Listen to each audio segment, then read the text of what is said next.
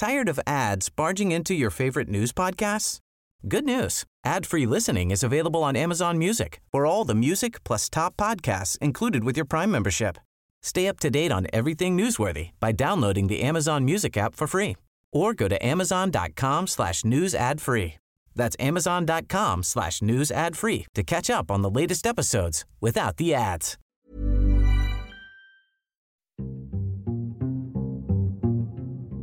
In March, I took you on an audio walking tour with former PCGG Commissioner Attorney Ruben Carranza, tagging along as he went to visit one of the Marcos family's old lavish mansions in New Jersey. This time, Ruben and I will take you to 40 Wall Street, a large historic building in the middle of New York's financial district. Like the Princeton Pike Mansion in New Jersey, this too was bought with money stolen from Filipino taxpayers. By the way, Ruben was the commissioner in charge of litigation and investigation that recovered $680 million in ill gotten assets of the Marcos family hidden abroad.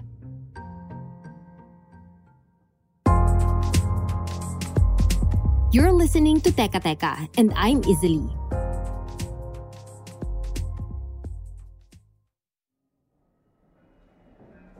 Ruben is standing on an underground rail platform, bright white lights illuminating the whole place. Beside him is an idle subway train.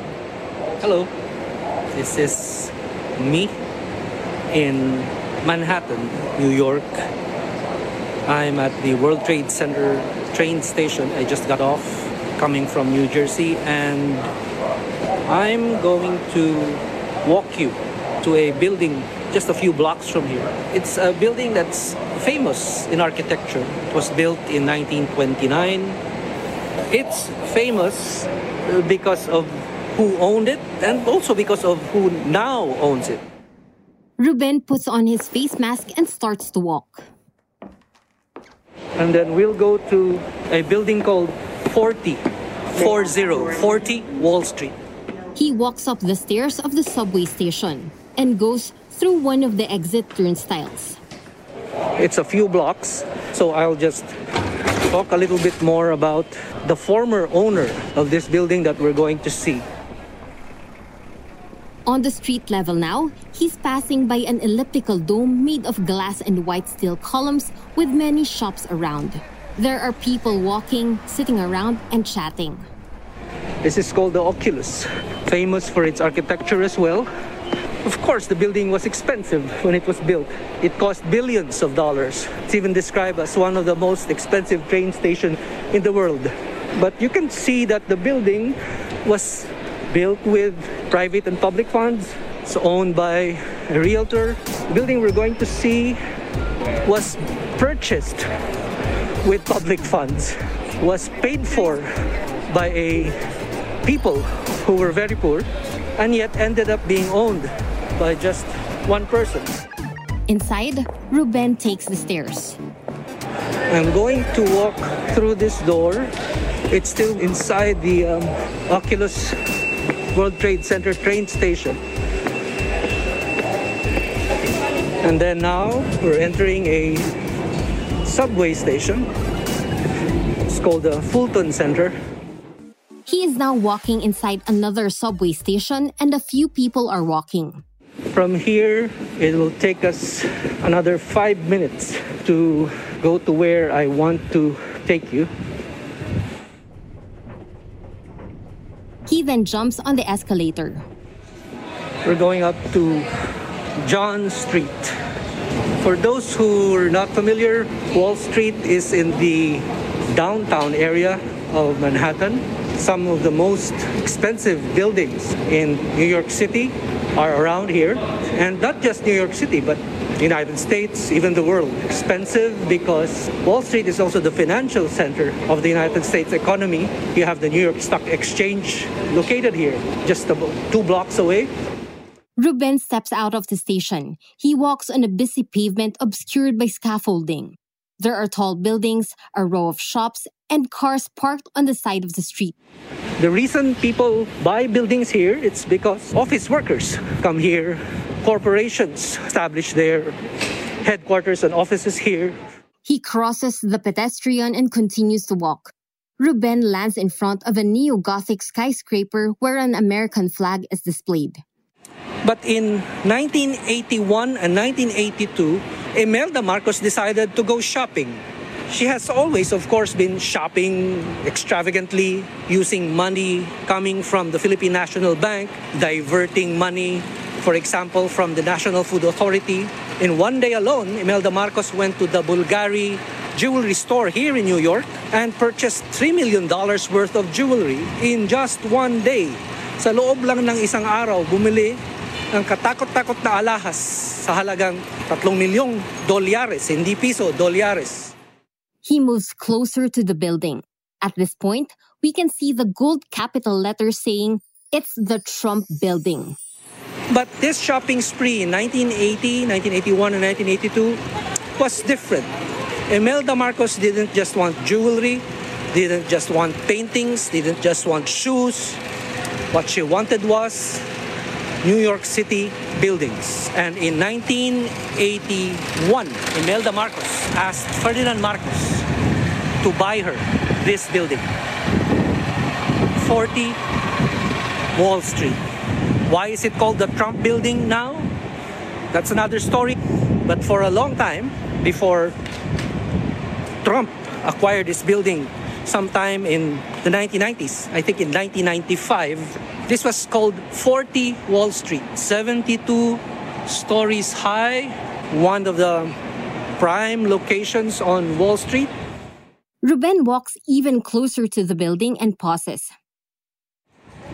40 Wall Street was only one of four buildings that Imelda Marcos wanted and that Ferdinand Marcos said would be his gifts to Imelda.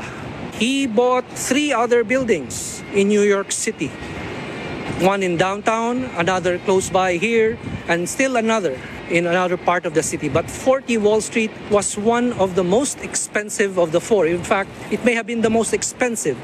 How much did Ferdinand Marcos pay to give this gift to Imelda Marcos? 70 million US dollars in 1981, not today, but in 1981, how much is $70 million today? A very rough calculation, it's about 200 billion dollars. Billion dollars, not million, not 100 million, billion. This time, Ruben is now in front of the building doors. Imagine what you could have bought with $71 million in 1981, the year that the peso plunged in value, the year that the Philippine debt had grown to 17 billion US dollar. Just three years after Marcos gave this building as a gift to Imelda Marcos, the Philippine debt had ballooned even higher. In 1984, the Philippine debt had grown to $24 billion. Imagine that. Filipinos were in debt for $24 billion, money borrowed by the Marcos family. And where did that money go? Marcos used it to buy buildings like this for 70 million. A gift to Imelda. How do we know that Marcos bought this building for Imelda Marcos? Because the real estate company that he used as a front to buy this building was forced to testify in the US Congress by US congressmen who were appalled by the corruption they saw right after the Marcos family fled in 1986. The two real estate agents who were actually brothers, Joseph and Ralph Bernstein, gave very detailed testimony. Joseph said he was flown from Malacanang Palace to a resort at Puerto Azul in Cavite, where Marcos discussed the international taxes of securing a loan from a Swiss bank. The Bernstein said that at least three or four times each year, they met with Imelda Marcos in New York to discuss the development of the properties. They also recall that in 1984, Imelda Marcos told them she wanted to use 40 Wall Street to generate $70 million to pay for her husband's 1987 re election campaign. There's a handwritten contract signed by one of the Bernstein brothers saying that they would maintain this three other buildings plus that mansion in Princeton where Imee Marcos lived, plus another mansion near that mansion in Princeton where Bongbong Marcos lived when he was a student at Wharton. All those properties, including this one, purchased not with money from a president who was only being paid $13,000 a year at most. A president who never declared any other significant assets in his statement of assets and liabilities. As a matter of fact, when the Supreme Court in 2003 calculated how much total income Marcos earned in 20 years, they said legally 304,000 US dollars. Isipin mo yan, 304,000 US dollars lang ang legal income ng mag-asawang Marcos. Silang dalawa, hindi lang si Ferdinand. Pero nakabili ng building sa halagang 71 million dollars. Ruben pushes through the revolving glass doors. Inside the building, we can see that the walls and the floors are made of highly polished brown marble, accented by long brown carpeting. In the main lobby, a man in a black suit is standing behind the marble reception desk. Ruben approaches the man. Let me ask. Can I ask you a question? Yes. Before it was known as the Trump building, what was it called? And for a long time, it was just 40 Wall Street, right? It's always been because that's the address. Do you remember it was once owned short? This became marketable and was taken. That's correct. I'm glad you know the history of that because it, it was it was terrible. The most terrible part, just so you know, his son is running for president. Oh, wow. I know, right? Thank you. Ruben walks away. He enters a glass door, still inside the building, and walks up an escalator. So that was the uh, reception at this building. And interesting, he knows enough about the history of the Philippines. Something went bad, he said to the Marcos family. I told him there was a revolution. The dictatorship ended, people kicked them out. They went back, they went to Hawaii, they fled into exile.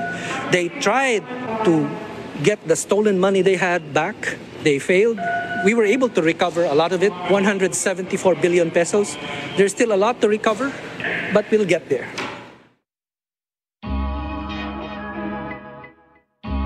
In 1986, the Wall Street property faced a string of lawsuits when the Marcos family was exiled. It was auctioned off and foreclosed later on. In 1995, a real estate tycoon by the name of Donald Trump bought the building, which is now used as a commercial property. Ruben reaches the top of the escalator but then backtracks and then just makes his way out of the building. I can't go up to the upper floors of the building. This is just a pharmacy on the ground floor. You can see it's an opulent building. It's a building that would have been worth 70 million in 1981, but it's not a building that you would buy if you cared for your people. It's not a building that you would gift to your wife if you were not a corrupt dictator. And that's Ferdinand Marcos. Bought this building as a gift to Imelda Marcos, even while the rest of the Filipino people were dying of hunger and were being killed. Again, I'm Izzy. This episode was edited by Presh Capistrano and produced by Kat Ventura. For more on the Princeton Pike property that Imee Marcos lived in, please look up a walking tour of the Marcos Mansion in New Jersey. And of course, follow Teka Teka and Puma Podcast on Spotify or wherever you listen. Maraming salamat po.